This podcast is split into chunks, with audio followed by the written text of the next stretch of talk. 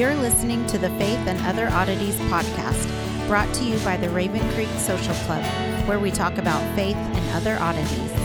For questions, comments, or to be part of the conversation, join us on Facebook, Twitter, and Instagram, where you can find us at Raven Creek SC. Now for your hosts, Emily Dixon and Nathan Underwood.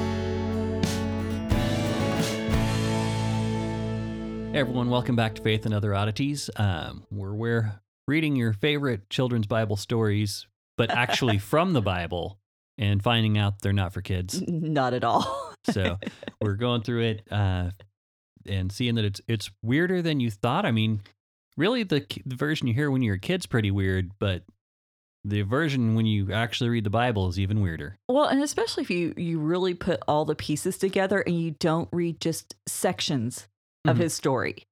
And that's what I find most people do. They just want to read sections of his story. And when you put it together, you start to get the snowball effect of just how messed up Samson really is. Yeah, it's like one layer of disaster on top of another. And it all, yeah, and everything goes back to Samson's bad decisions. And speaking of bad decisions, we left him off with the Philistine wife that he married because she was right in his eyes. And we talked about how that phrase is going to play in through the rest of the book. And so... and we see Samson being kind of a microcosm of the entire nation here. He really is, because if you look at the attitude of his father with the angel and then Samson's attitude, there's a lot of connection and a lot of similarities. And Manoah, he really was supposed to represent, the average Israelite. And he was kind of normal for his time and culture. So we also talked about how Samson had killed the lion, which led for the basis of this riddle that he gives to the Philistine men. And of course, they can't solve it. There's no possible way anybody who wasn't there would know what Samson was talking about. So, he's cheating, basically. And yeah. Well, he needs to, and again, we talked about how he's taking an old joke and then changing the punchline. So basically is what's happening. Precisely. And it's an old dirty joke. And if you want to hear about that, listen to last week's episode. So well, what I think is really funny is he changed the punchline to something that's really not even funny. It's not.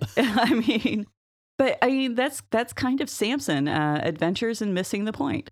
And that's kind of his whole life in a nutshell right there. Yeah. And so unfortunately, what we do as readers is we tend to miss the point because we don't see how all this plays in. But we also, the other setup you need before we get into this is, the 30 men had been brought in. They're more of security guards than they're actually friends or companions, like the ESV translates it. So you really start to get this feel, because when they approach the wife, or the bride, this is a good question. Is she his wife? Does she ever actually become his wife? Did they actually get married? Yeah, because, there's no record of the marriage being consummated. And in Judaism, if it's not consummated, it's not a marriage. And it's true even today under U.S. laws. But technically speaking, just nobody bothers to investigate. So, which is a good thing. I wouldn't want that job. No. Let's move along from that. Okay, so the guys go to the wife on the fourth day, and they demand that she finds out the answer to the question, and they threaten to burn her and her father in their house if she doesn't get the answer for them. And they even accuse her. It's like, you brought us to this place to make us destitute. And so they're accusing her of having this collaboration with the enemy. Right. And, you're doing this with this Israelite to make us Philistines look bad. And that was verse 15, by the way. So because I forgot to mention that. And I guess we should say what chapter we're in. We're in chapter 14. Perfect. Yeah. So so you're all caught up now. Exactly. And so this is the first time in verse 16, we get a feel for the woman. This is the first time she starts to speak, because before this, she has no voice. We don't know if she's happy about the wedding. We don't know if she wants this to happen. We just know this is the woman that Samson has chosen and taken. And we talked about that too. So in verse 16, Samson replies, basically, I didn't even tell my parents. Right. why in the world would I tell you? So he's not really seeing this as a, this is not a partnership that he's going for. No, I think, you know, given that, I mean, I would assume Samson is probably late teens, early 20s at this point. And so I figure he's probably not thinking about companionship and partnership. He's probably got other things on his mind. Pretty much, yeah. Well, pretty much everything in Samson's life is about feeding his desires. It's about stroking his ego. It's about, you know, what does he want right now? And he has no vision for the future. And I'm actually going to prove that here in a moment after I sneeze. So, yeah. But no, and I think partly is, and I could be wrong about this, I do think, I mean, you have to look at the parents probably screwed up a little and probably told him that he was a special kid and he had a special purpose and he could do no wrong. And granted, you want your kids to have a good, healthy view of themselves. You don't want them to right. Nice self-esteem. Good self-esteem, but you don't want them to be arrogant. You don't want them to have so much self-esteem that they can't see their own flaws. Well, and I think the other part of that too is Mama knew that he was in danger. And so when you put those two things together, an overprotective mom, a dad who has this overinflated sense of importance, and passing those things on to their child, what does that give you? You know, that gives you a child who's messed up. Yeah. I don't think you can get around that. Yeah, and that's kind of what I see as I read this. And now, granted, I work in a school, so I might be bringing my own baggage to it. I mean, well, you know, it happens, but you know, it's not that we have any of those parents at our school. Everyone there is wonderful. And so, on verse 17, after 7 days, you know, Samson can't handle it anymore. She wears him down, and she's crying, and but he tells her the answer to the riddle. And it's interesting that the Bible specifically says she tells her people. So these guys who just threatened her are her people. Right. So we're being reminded she's not an Israelite. She doesn't fit in Samson's destiny as we would expect it to, but she is still very much the enemy. Right. And so, you know, this is all foreshadowing of Delilah.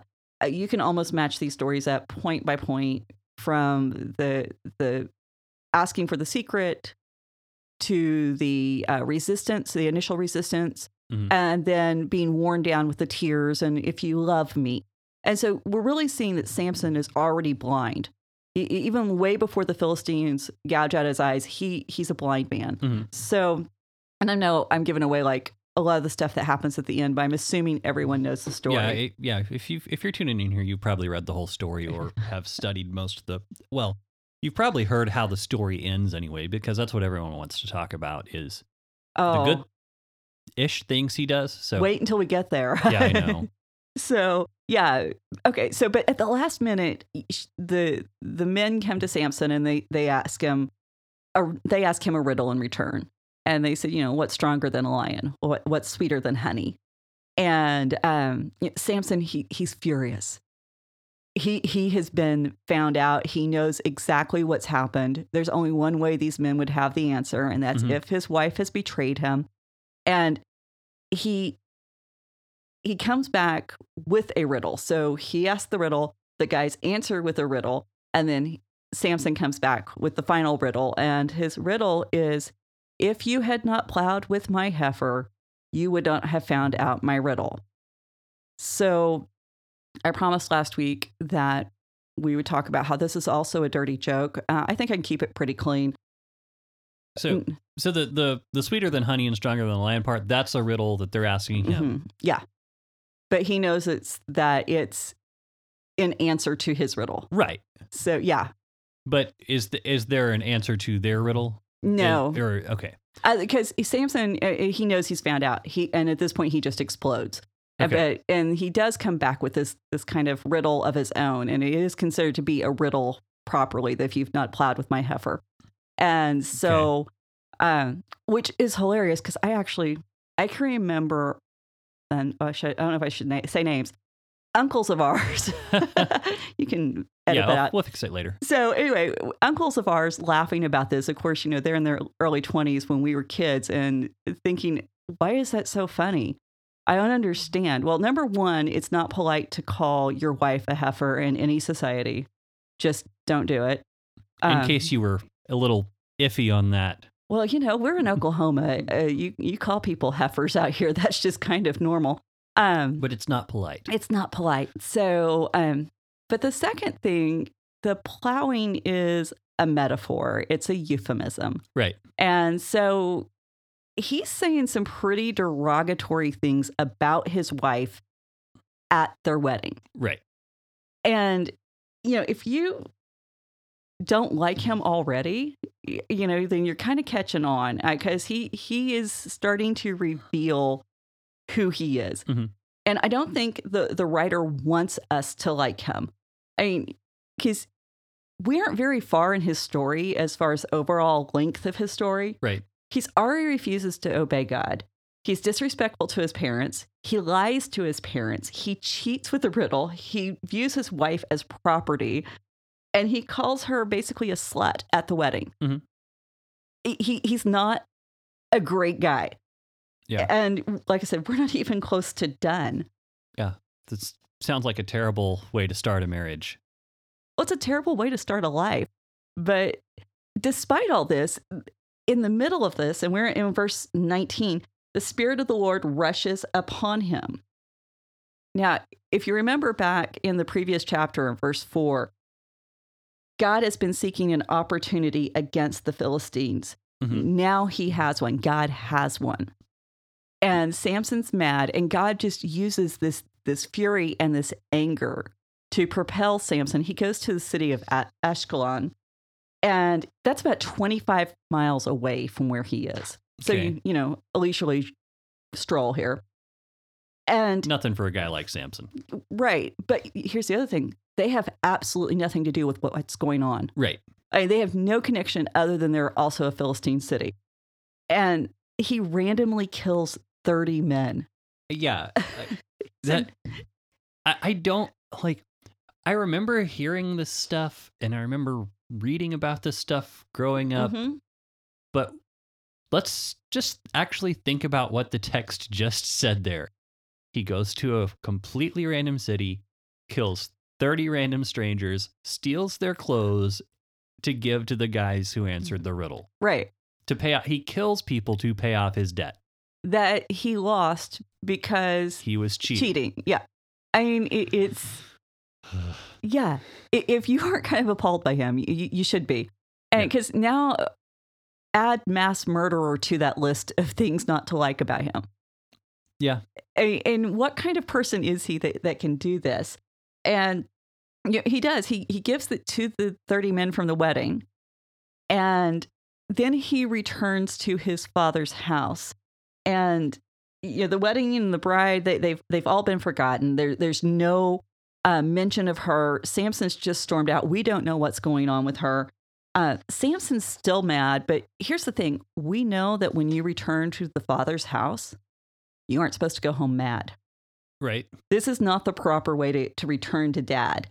And you know, you're supposed to go ready to own your mistakes. Yeah. Ready to apologize for not listening to your parents. Mm-hmm. And this is not the attitude that Samson has at all. I mean, he's not the prodigal son. And you know, he'd been told, you don't want to marry this girl. His parents had advised him against it. So like, I don't want to say I told you so. But yeah, I told you so. Yeah, he's the entitled brat who thinks that he has some right to being accepted back home. He has no self-control, no discipline. And the funny thing is, God says, I can work with that. Right. I mean, and this marriage that should have, at least he's honest, right? Is that kind of the? Well, he's not. Well, no, he's not. Anyway, so. Yeah, let's carry on. Yeah.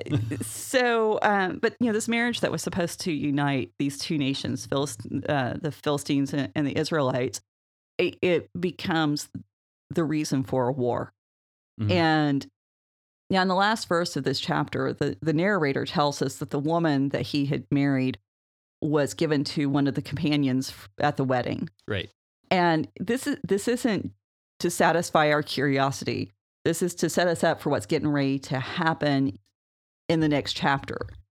And, you know, Samson, he wanted to fit in with the Philistines, and he honored their customs.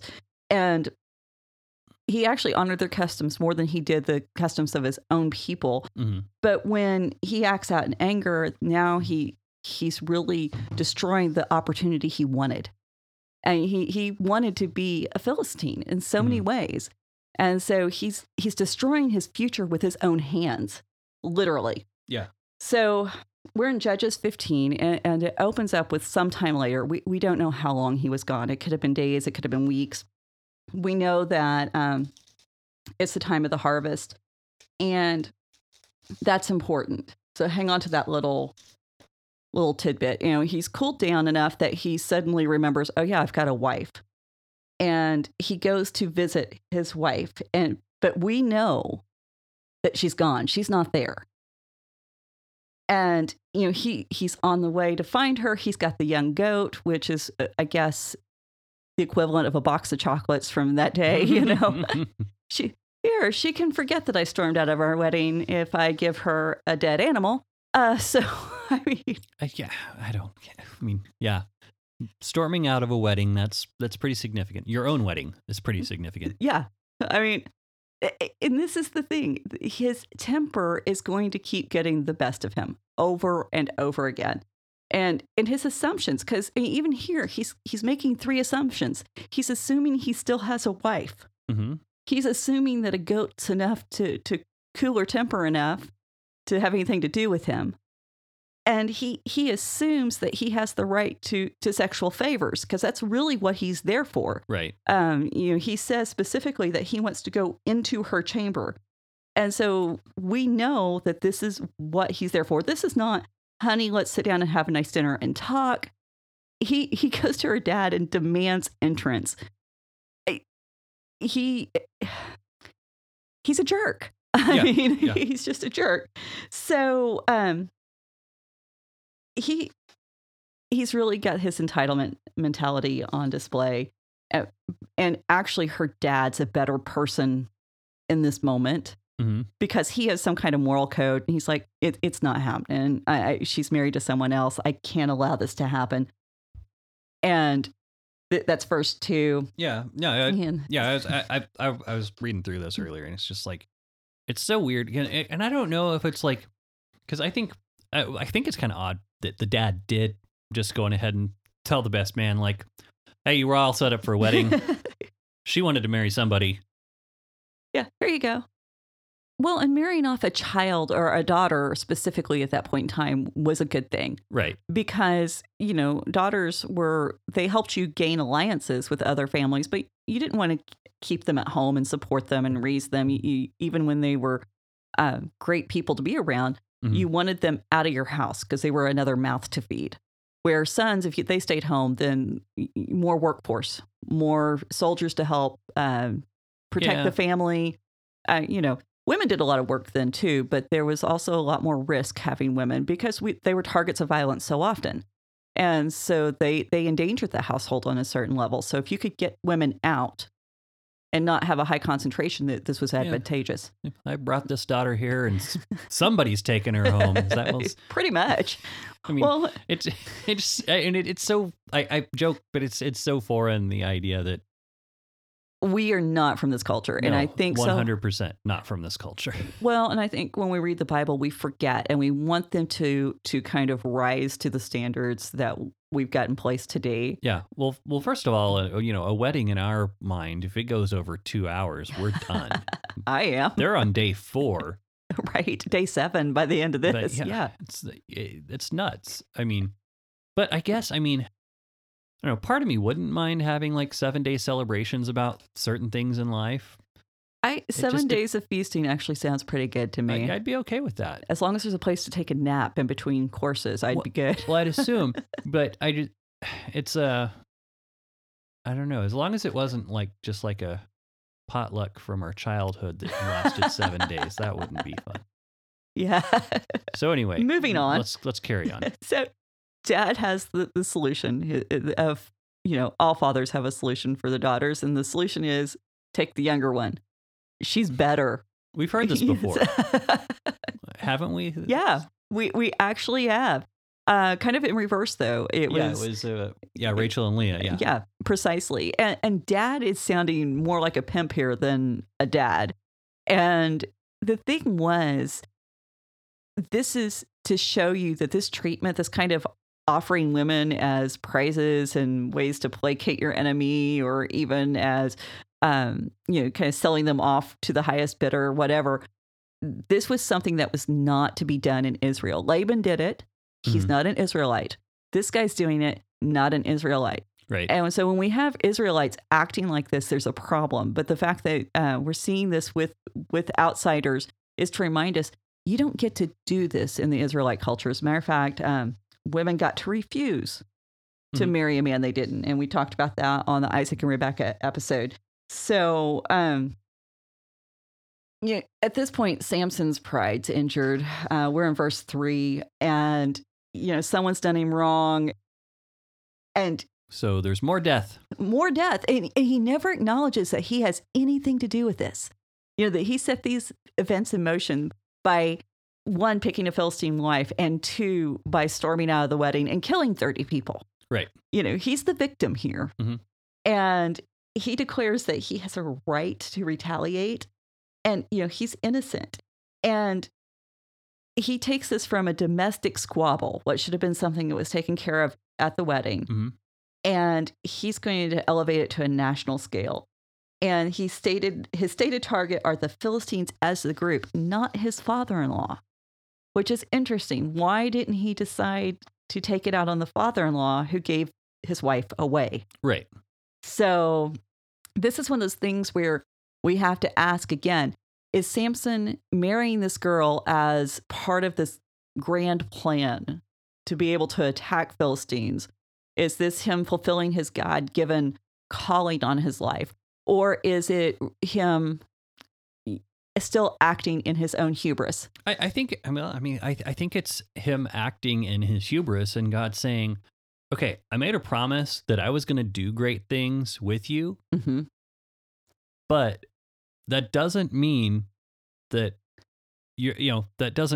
I can't use your own selfish intentions for something else. Yeah. And I think that's kind of what we've got going on here. I mean, because I don't know. And of course I don't think it's I'm just, God didn't ordain sin for his own glory. I just don't think that happens. But we can talk about that later. Right. But I definitely think it sounds like Samson's just flying off the handle and God's kind of just giving him a little nudge. It really, in the direction he wants him to go. So often that's exactly what it appears to be going on is Samson kind of decides, hey, I'm going to do this. And then God says, oh, we can just up it a notch. We can take it a little bit further. And so what we're getting ready to go into, this is really one of Samson's more famous exploits. This is where he gathers up the 300 foxes. And he sets them loose in the wheat field. And okay. So many people know the story. Yeah, we know this story. Yeah, he grabs 300 foxes, sets them in pairs, ties a torch between their tails. Mm-hmm. And okay, so we always we read through that really fast. It doesn't take a very long time to read through that. And we just kind of read past it and we're like, oh, okay. That's weird. But really think about how long this had to take. This isn't, I'm pretty sure he didn't do this all in one short fit of anger.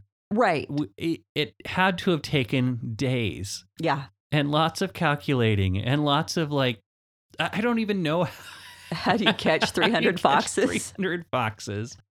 And then to take them around strategically to various locations, tying their tails together with a torch. So just the methodical I don't know where this, and what kind of, this is like a toddler's idea about it. No, you hit the nail on the head. So many of Samson's thoughts and attitudes and actions, they're toddlers, 100%. It's a 3-year-old in this massive body. Mm-hmm. And so, but I've got to tell the story because I didn't think about it until the foxes. So our uncles again. We used to have these 2 tomcats in the milk barn. Oh, no. And now you remember this. Dad would go and milk the cow, and then he'd always put some of the fresh milk in a pan for the 30 barn cats that we had. Yeah. And there were 2 rival tomcats that lived there, and they never would go around each other unless it was time to get the milk. Right. And so one of our uncles, I can't remember which one, got the bright idea to take some electrical tape and tape their 2 tails together while they were drinking their milk. They were fine until they got done and all the milk was gone. And then they realized that they were bound to their enemy. And these cats were 3 feet off the ground in the air fighting each other. It was the craziest thing you ever saw. It was like some kind of cartoon action. So when Samson trying to tie the tails of 2 foxes. This is the image I've got. I don't remember that. That's crazy. Probably before your time. I was probably 7 or 8 when it happened, but the image is as clear as day in my head. But, and the thing is, this is an awful story. This is a horrible, horrible story. I mean, these foxes, that they had these torches burning between their tails, and animals are afraid of fire, terrified. And did they get burned? Did they burn themselves in the grass? I mean, it's cruel. Mm-hmm. And under Jewish law, you're not cruel to animals, right? You should never, ever be cruel to animals. So, okay. So some points that I want to pick out of this. Number one, it may not have been foxes. The word there could be foxes or jackals. Okay. And jackals kind of makes a little bit more sense because they run in packs. Okay. So catching 300 wouldn't be as difficult as 300 foxes. But in the end, it doesn't really matter because... Quadrupeds with tails. Pretty much. I mean, it's a superhuman feat because jackals, I mean, they could do some damage if you're trying to capture them. Ties them in pairs. Animals in pairs automatically makes us think of... I don't know. What does it make you think of? Noah's Ark. Oh, okay. The animals, twosies. Yeah.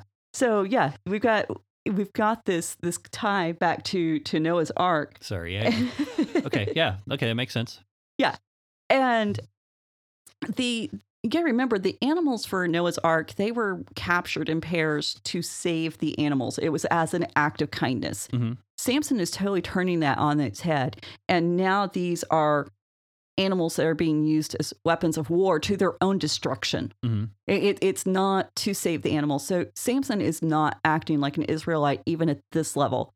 He actually has more ties with Ikidu, which from the Epic of Gilgamesh at this point, because the animals help Ikidu, but Ikidu actually winds up losing their loyalty when he becomes domesticated. So, The point of the story is Samson is acting like a Canaanite. He's acting like a Philistine. And we're not supposed to applaud this. We're not supposed to think that this is a great story. I don't care how you've heard it told. We're supposed to be horrified. Right. And I don't think it's presented that way. So when he sends the jackals out, and this is verse 5, into the grain, what you've got to remember is you used all the land. Yeah. You didn't have, here's my olive grove and here's my wheat field and here's my vineyard. It would all be used together. So this would have been, the grain would have been growing among the olive trees. It would have been growing among the grapes. Mm-hmm.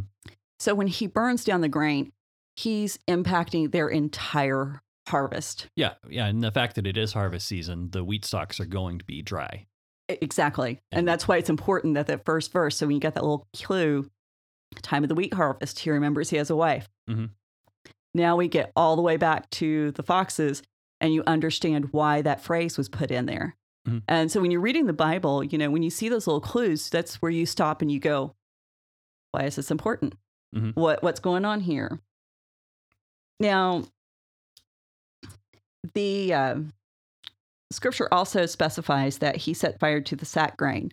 So he is really trying to wipe them out. Yeah, not just the fields, mm-hmm. but the reserves. Yeah, and he's acting alone. And now this is where another point of debate comes in: is he acting alone because he is attempting to make sure that he's the only one that the Philistines would retaliate against? Or is he acting alone because this really is a personal vendetta? Is he protecting Israel by having these personal reasons to attack the Philistines? Or I don't... I mean, well, or the other side of it is, like you mentioned previously, is no one else wants to upset the status quo. Mm-hmm. Do they not realize that they're being ruled over by the Philistines is a bad thing? They don't seem to, but at the same time, and Samson doesn't seem sophisticated enough to try, or is selfless enough to say, okay, I'm going to do something for my country. I'm going to, right. to do this for another person. All of his words are very narcissistic. And so I think we have to pay attention to what the text actually presents us and not try to make this prettier. Mm. And I think because we're going to talk about this a lot later, we have so many touch points with the story of Christ that we want Samson to be pretty, and that it doesn't matter what we want. And I wasn't saying that my thing wasn't, it wasn't that he was trying to protect anybody. My thought was just like, nobody wants to go with him. Like nobody wants. Nobody went to his wedding. Well, it's like, nobody wants to be corrected. Mm-hmm. Nobody wants to be told that, oh, you're in the wrong. You should not be doing this. And so here he is upsetting things, and the people are going, but no, we've got a good thing going. Well, the tribe of Judah, when they come to him, don't you know that the Philistines rule over us? You're just supposed to accept this. Yeah. And so, yeah, I don't think people are wanting to join with him, but I also think, he's not calling them to join with him. He doesn't have this vision for the future that God has for Israel. He's so bound up in what he wants in that moment. Forget this grand idea. Mm-hmm. It's all about what feeds me, what serves me. And it's like, could things have been different, and should they have been different? For him to go and call on the people and remind them of who the Lord is, because we have throughout the book, mm-hmm. we've got prophets going to judges and judges going to the people. Mm-hmm. And here we don't have that. There's not a prophetic voice, nor is there. Precisely. Nor is the judge going to the people. Well, and this should be troubling actually in Samson's story, because God has not spoken to Samson at all by this point. Right. Not one little bit. And when God's silent, there's usually trouble ahead. Mm. And so, and I think that's the other tip off that we get, that God doesn't necessarily approve of all this stuff because God is silent. And if God did approve, then why wasn't he speaking? I mean, you go back to Deborah, who really is the last judge of any kind of moral character. She is giving direct quotes mm-hmm. from God. Mm-hmm. And so the fact that she is giving direct quotes, we know that God is speaking to her. Right. And we really don't have that. Gideon, we have a little bit at the beginning, but once he starts to strike out on his own and exceed what God has commanded him to do, God stops talking to him. Mm. God doesn't talk to Abimelech, and he doesn't talk to Jephthah. So the fact that he's not talking to Samson now should make us aware this is not going to be a happy ending. Right. And so the writer is really using all of the tools and tricks of a good writer to set us up to have the proper expectations. Right. And because, when you write, you want to set some expectations up, and some of them you want to kind of subvert and do a little plot twist. But sometimes you really need to cash in and let the reader get that satisfaction. And, if this was just a novel, we would get that satisfaction. Mm. But it's more than a novel, and we need to be disturbed by the story. Yeah. So, but when Samson's done this, the Philistines, they come back and they say, who's done this? And we're right back at Gideon. We're mm-hmm. right back, you know, when Gideon tears down that shrine for Baal, we can see the parallels here. Okay. And somebody, an unidentified they, says that it's Samson. But they identify Samson as the son-in-law of the Timnite. This is verse 6 in chapter 15. And so they acknowledge that Samson has a legitimate grievance. You know, he's the son-in-law of the Timnite who's been denied his bride is pretty much what is being said here. Mm-hmm. And they expect Samson to what's the words I'm looking for? They understand why Samson did what he did. And they decide to do something very interesting. I thought this was really bizarre. They don't retaliate against Samson. Right. They actually go to the Timnite, Samson's father-in-law, and they burn them. Yeah, they burn the house. So the fate that the wife was trying to avoid still happens. Mm-hmm. And well, and now my question though is, at this point, was it the younger daughter, or was it the one or the older daughter? Because it's not real clear in the text which one it is. Most of the commentators assume that it was the oldest daughter, that it was the one who had tried to avoid being burned. And so we've got that little flip that's so common with the writer and judges. Sure. And I mean, that would make sense, but I just want to throw that out. I couldn't, unless I just wasn't paying too close attention. It didn't seem like the text was clear as to which one it was. It's not. Which makes me wonder, because then I kind of wonder, is it that they took the older daughter away and gave her to Samson, or did he accept the younger daughter? Because he is called the son-in-law, right? So at some level, there's some kind of recognition. Well, most commentators agree that he rejected the second daughter and just flat out never took her. And so I was going to look, but I mean. I'm just curious. So I would guess, since most commentators agree that that's probably who it's supposed to be.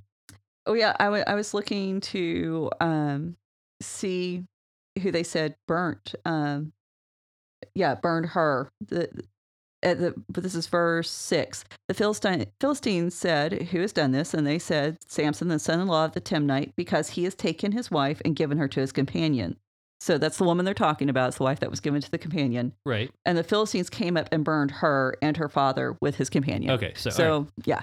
No, and that's the thing. You kind of have to just stop and look, because sometimes, and we're going to talk about that, who does the pronoun apply to? That's one of the problems with Hebrew. Right. And you really have to kind of pick that apart. And we see that particularly when we get to the Levite and the concubine.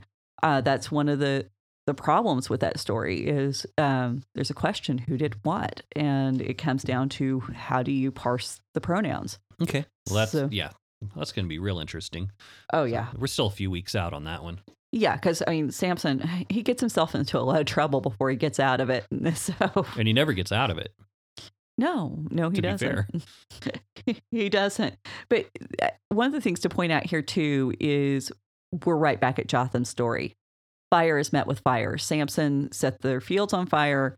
They burned the bride and her father.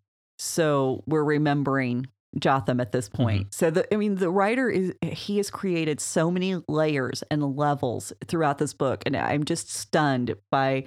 You don't think of the Bible as being a piece of literature and art, mm-hmm. but really this whole book, once you realize how it's put together, you see that it is an artistic work. Yeah, and what's really funny is when we started Judges, something was said about Samson, and you're like, yeah, we'll probably just breeze through that real fast.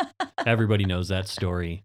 I really did. I expected to, but the deeper you dig, it's crazy. So, but I'm fascinated and appalled by him, and I actually do have one moment where I do feel some sorrow for him, but we aren't there yet. So, so we'll continue to harp on him. Yeah, continue. Yeah.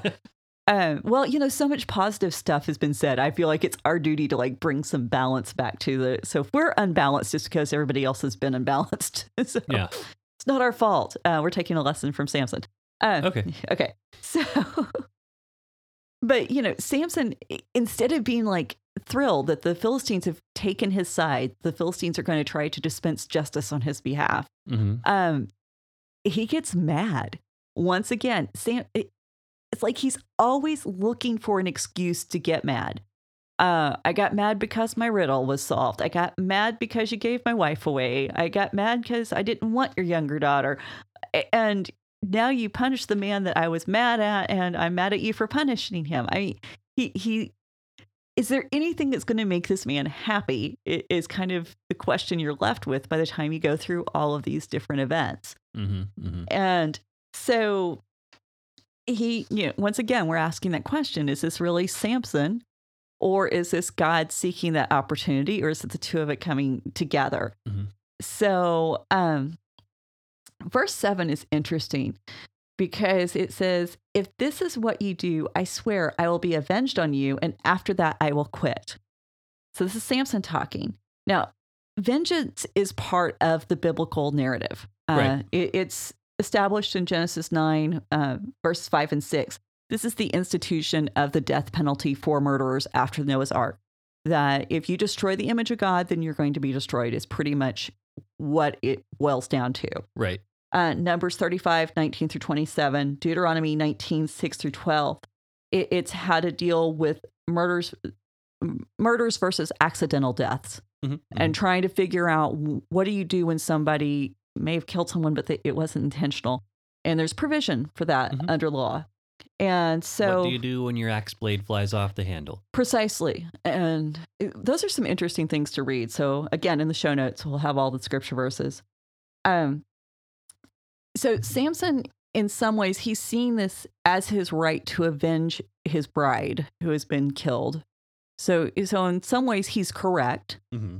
But at the same time, he just possibly starved hundreds of people to death. And he seems to think that's okay.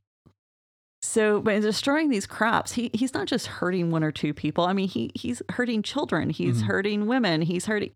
And so he never understands how what he's doing is what's causing the problems. And he just thinks that, oh, well, somebody hurt me, so I need to be able to hurt him back. You're talking about that 3-year-old mentality. I mean, it's right there. Sure. Yeah. So he kind of sees himself above the law, and not just above the Torah, but even above the Philistine law, because the Philistines had dispensed justice on his behalf, and they don't care. I mean, he doesn't care. Mm. It's not good enough. So... But, you know, being above the law, I think we kind of expect that from a man who sees himself as supernatural. Right. And, I mean, look at the news today and, you know, who's above the law and who can get by with what and who can bribe who. And we still deal with this mindset in almost every circle, social, political, entertainment-wise. Yeah, well, that's why, you know, I'll discuss political theories all day long with people off mic. Right. As long as it's a discussion, but I won't really defend any single one as the way to go anymore, because it's every political theory, every political system can work if you do one thing: remove all the corruption. Right. Well, that means you got to remove all the corrupt people. Exactly. And since that's all of us, so. But that's all. I'm going to leave it at that. Yeah. Now, what I think is most interesting about this verse is at the very end, he's like, after that, I will quit. Mm-hmm. It's like, if he can just be the one to make the final blow, then everybody else has to quit too. Right. This is how powerful he thinks he is. Mm-hmm. And it's a very telling statement that he thinks that the Philistines would have to acknowledge that he's done. So they mm-hmm. have to be done. But I mean, this is the childhood squabble. Mm-hmm.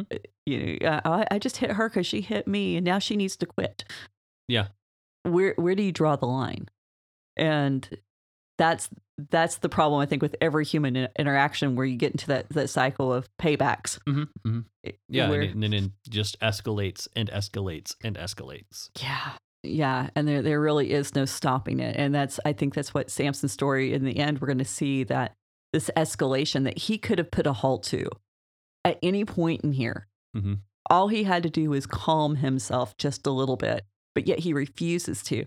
And it winds up causing, it takes his life. Mm-hmm. It literally takes his life.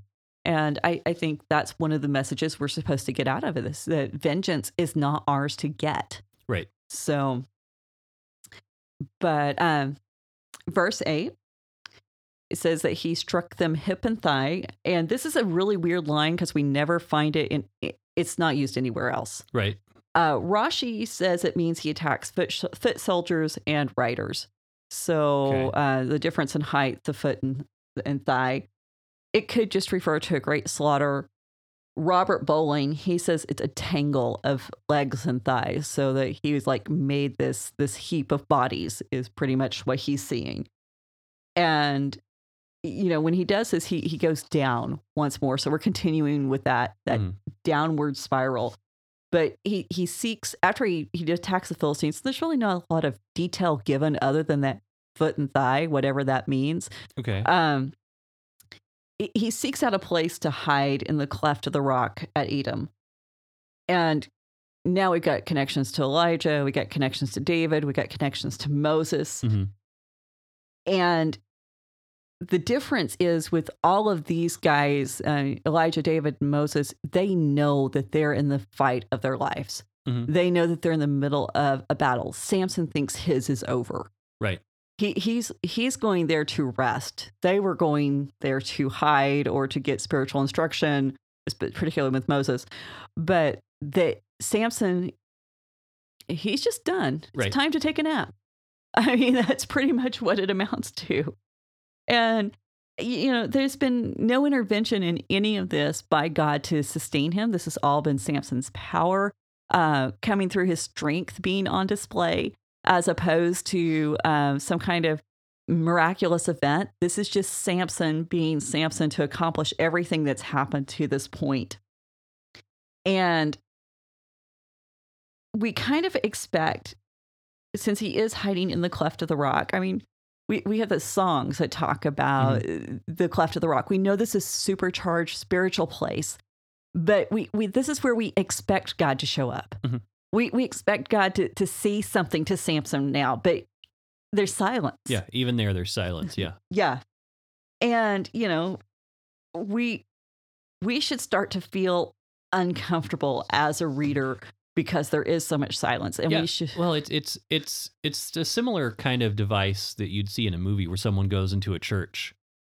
Right. And you see everyone, they go into the confession booth to talk to the priest, and the priest is, doesn't give them the advice they need to hear in the movie, or it's that kind of thought. Or you go to the altar and then you don't pour out your heart, and and there's no response, and so that's kind of what I was thinking of when you're talking about it's a sacred place, I think it's a good image, and so that's kind of where we are in the story, I think. Yeah. Yeah, we're waiting. As readers, we want God. We're hoping God's going to show up, because if God doesn't show up, we know there's going to be trouble. And so that's where Samson is. We're still waiting for some kind of sign that God's going to intervene and set him back on the right course. He's going to, redeem this man before it's too late. And, of course, by saying all this, I'm asking, listeners to kind of say, okay, I haven't read the story yet, to actually pretend like they don't know where it's going. Right. And that's a good way to read it sometimes, especially when it is a story that we're familiar with. Mm-hmm.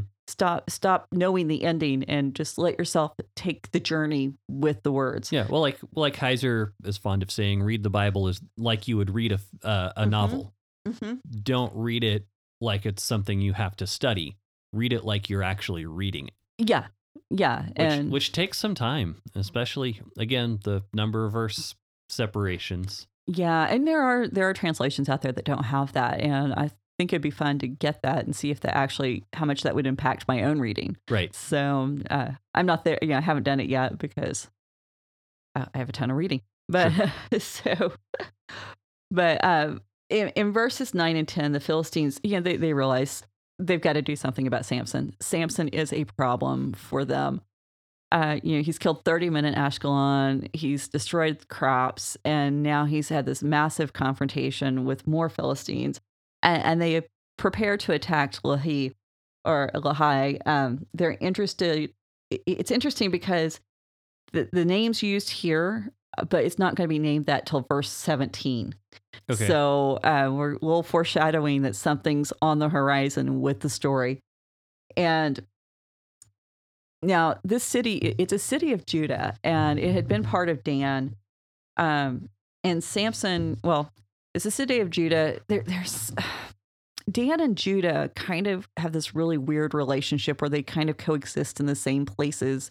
And we're going to talk about Dan's situation, because Dan's land allotment and whether or not they actually fully possess it is going to play into the last part of Judges after Samson. And Samson is from the tribe of Dan, and he's a judge here, but like I said, just a weird kind of tension between the two tribes. Sure. And so we're going to, like I said, more on that later. But Judah, they're like, wait a minute, there's Philistines. They're coming into our country. They're coming into our land. We need to figure out what's going on here. Guys, hold up. Let's talk. And so they go out to the Philistines and they talk to them. And it's very telling that they didn't expect to be attacked by the Philistines. These are the oppressors God had sent into their land as punishment. So why are they not scared? Well, I think it's to the point of, it sounds like it's to the point, just general occupation. Mm-hmm. It's not there. It's to the point where they're not even fighting back. They're just like, okay, you can live here. Yeah. I mean, what we should expect, I think, though, is either fear or resistance to the Philistines coming in, because evidently there was still some kind of separation. There were Philistine towns and there were Israelite towns. They might exist side by side. And, obviously Samson goes back and forth between all of them and nobody cares. But I think when you see that, an army coming to your town of somebody who is your oppressor, which probably means that they took part of the crops. They expected some kind of payment. They probably gathered up whatever women they wanted. It's a bug's life. Pretty much. Yeah. So I know it took me a minute because I don't have kids. Yeah. But yeah. The grasshoppers are coming for their tax or whatever they. Pretty much. And yeah. And so Judah just, hey, what's going on? What's happening? And the Philistines said, we have come up to bind Samson, to do to him as he did to us.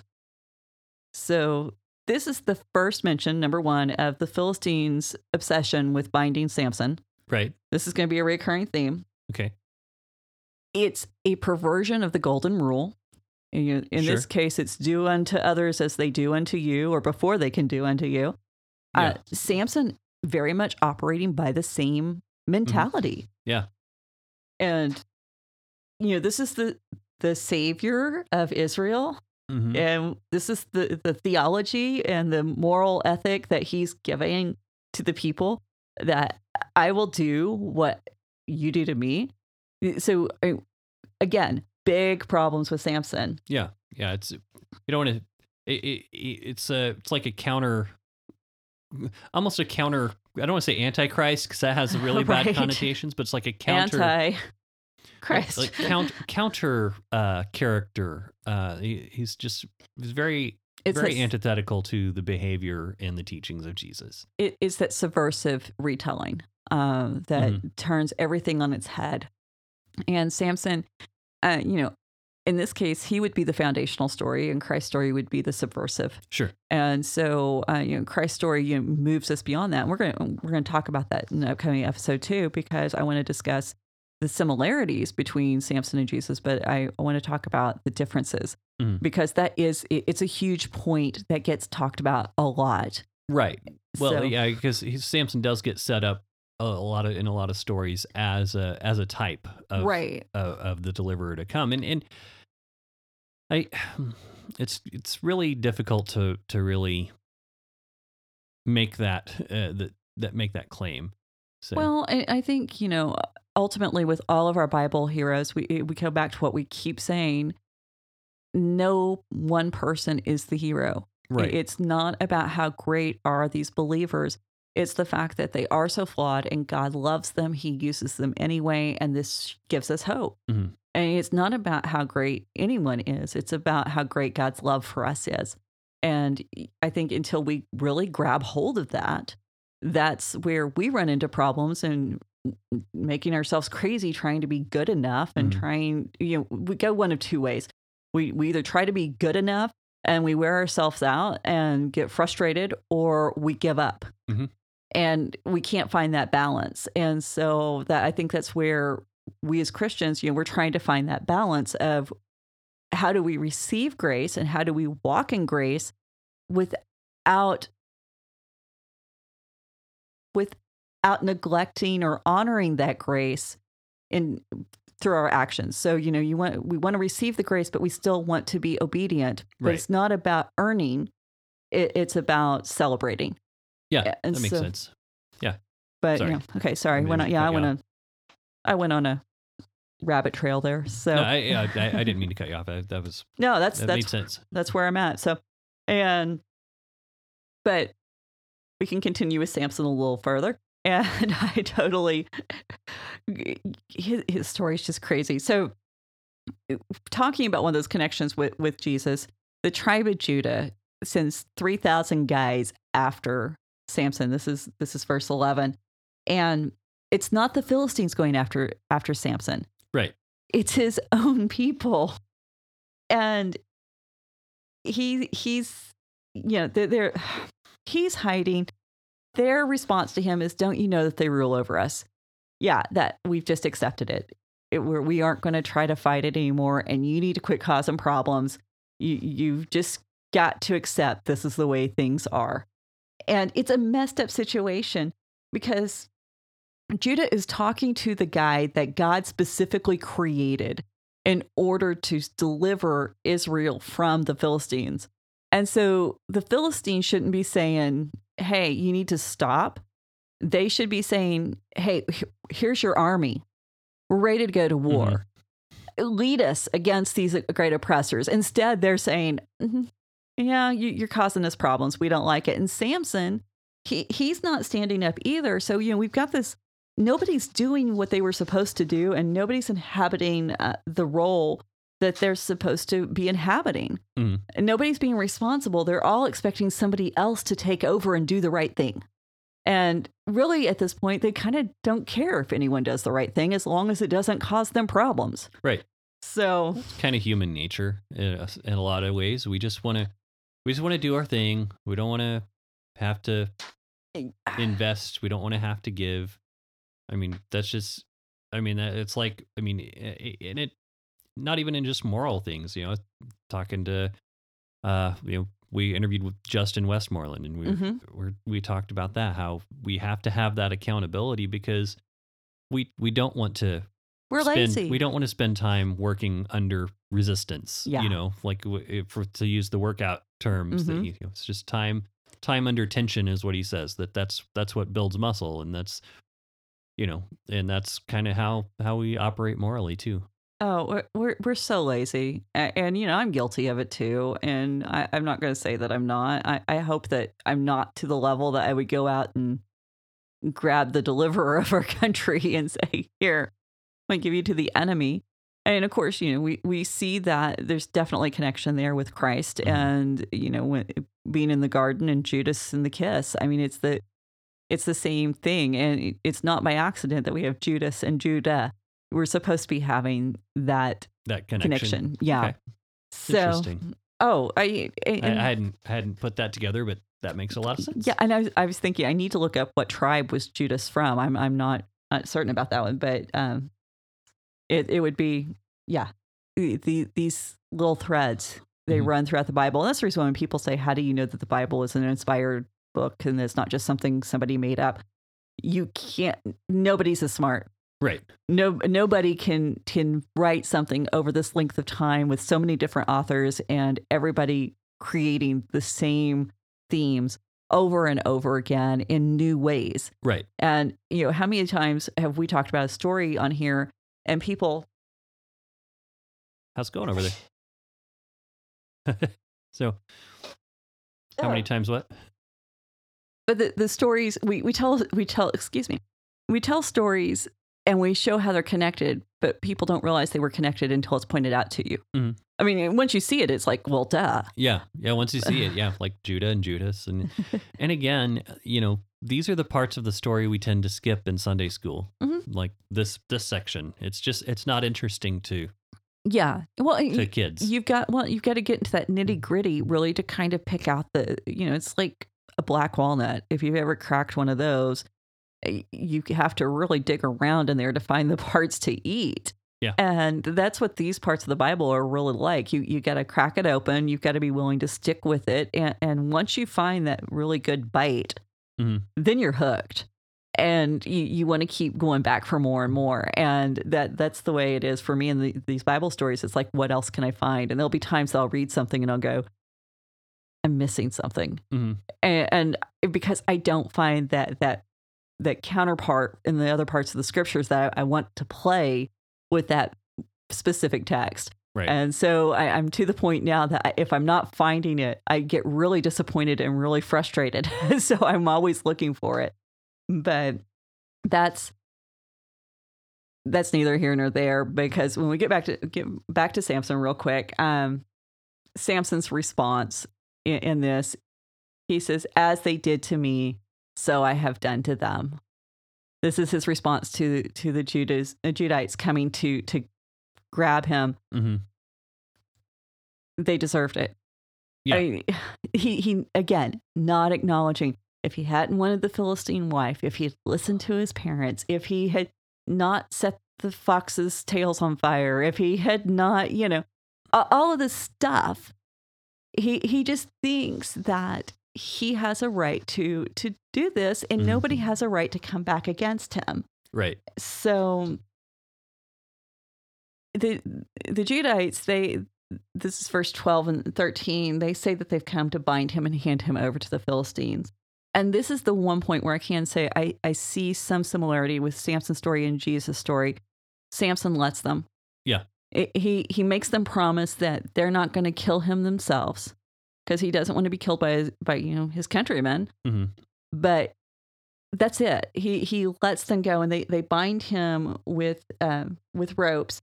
And again, this is the tip off. We need to have this in mind because when we move forward to Delilah, we know that she's going to bind him with ropes. Mm-hmm. And of course, we're reading it and we're going, that's not going to work. Right. I mean, right. We get it. So there's this crazy thing going on with Samson here that for a moment he's submissive. Mm. And it's in this moment of submission that he gets to the Philistines. And if you'll notice in verse 19... I'm sorry, I'll make sure it's the right one. This is 14 through 19 is what I've got notes written. Helps if I'm in the right chapter. Yeah, it does. Yeah. So, and when they came to Lehi, the Philistines came shouting, verses 14, yes. Then the Spirit of the Lord rushed upon him, and the ropes that were on his arms became as flax that has caught fire, and his bonds melted off his hands. Samson doesn't break them. Right. God actually shows up. It's in this moment of submission that God shows up and frees him. Okay. So he needs to be learning something here, that when he is willing to lay down his life for his brothers, when he's willing to participate as part of the culture, even though the culture's wrong, but he wasn't going to kill his countrymen. He was willing to sacrifice himself on their behalf so the Philistines didn't overrun them. Mm-hmm. And then God shows up, and he shows up miraculously. He doesn't just let Samson do what Samson does. Right. This is like the first time that God is actually moving on Samson's behalf. Mm-hmm. And that's going to be like the only episode where you go, oh yeah, he got it right. And so then he picks up the jawbone of the donkey. Mm-hmm. And it's the fresh jawbone. So this dead animal, grisly weapon. If it's a fresh jawbone, I mean, you've got the dried one up there. For our YouTube video, we do have a donkey jawbone here. You can see that could hurt somebody. Yeah. Well, and okay, now here's a matter of debate. Because one commentary would say, oh, it was fresh, so it wasn't brittle, and so it made a better weapon. Others said, oh, it was fresh, so it wasn't hardened, so it wouldn't be a great weapon. And there's... I don't know. I still think... Can I hit you with this and find out? No. I mean... I still think regardless, because, I mean, it's basically, it kind of... When it curves up here, now on this one, the ball joints have been removed from, like, the upper ball joints have been removed. Yeah. So it would actually be kind of like a shillelagh where it has a club end on it. So, yeah, it... Yeah, because you'd probably grab down by the teeth and just whack.